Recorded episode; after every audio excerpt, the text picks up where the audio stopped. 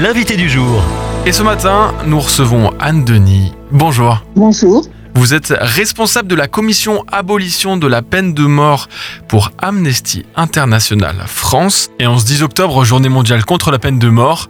Petit état des lieux, 54 pays sont non abolitionnistes et une vingtaine pratiquent encore régulièrement la peine de mort. Quels sont-ils ces pays-là? Le plus gros exécuteur, c'est la Chine. hein, c'est par milliers. Mais on n'a aucun chiffre parce que la peine de mort en Chine est secret d'État. Ensuite vient l'Iran, où en 2022, on a eu au moins 576 exécutions. Ensuite, l'Arabie Saoudite, avec 196 exécutions. Puis l'Égypte, avec au moins 24 exécutions. Puis les États-Unis d'Amérique, avec 18 exécutions. Et l'Irak, avec euh, au moins 11 exécutions. Singapour, 11 exécutions. Et puis voilà, ça continue en diminuant. Est-ce que vous pouvez nous rappeler les différentes méthodes d'exécution à ce jour? En Chine, ça peut être euh, un, peloton d'exécution ou simplement une, une balle, ou l'injection létale. En Iran, c'est la pendaison. En Arabie Saoudite, c'est la décapitation. En Égypte, c'est également la pendaison. Aux États-Unis, c'est euh, l'injection létale en général. Et puis euh, dans les autres pays, oui, c'est très souvent la pendaison ou bien l'exécution par euh, par balle. Pour quel type de crimes et délits est-on encore exécuté aujourd'hui en 2023 Ça dépend des pays. Hein. Mhm. Par exemple, aux USA, c'est uniquement pour euh, des crimes, des assassinats. Euh, bon, la peine de mort peut être requise pour, dans certains cas, de terrorisme, etc. Mais lorsque ça, en général, entraîné euh, la mort euh, de personnes. En Iran, par exemple, vous pouvez être incriminé pour euh, corruption sur terre. Voyez-vous?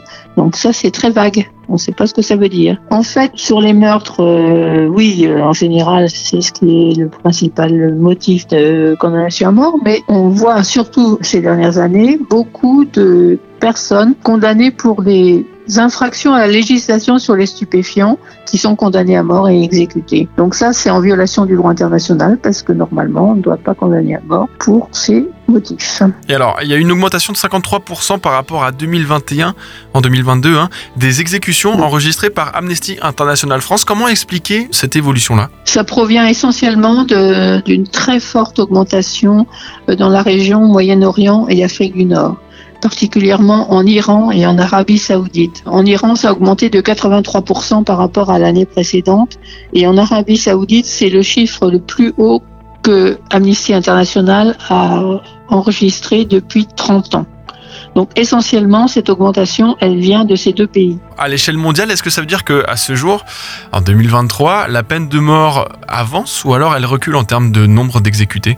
Au niveau des nombres d'exécutés, effectivement, euh, le 2022 a été une, très mauvaise année et 2023 se profile comme étant aussi une très mauvaise année. Cependant, l'abolition universelle progresse parce que six États nouveaux ont aboli, il faut remarquer que c'est en Afrique subsaharienne que l'abolition euh, progresse le plus vite. Anne Denis, responsable de la commission abolition de la peine de mort pour Amnesty International France, merci d'être passé par Phare FM. Merci. Retrouvez ce rendez-vous en podcast sur farfm.com slash replay.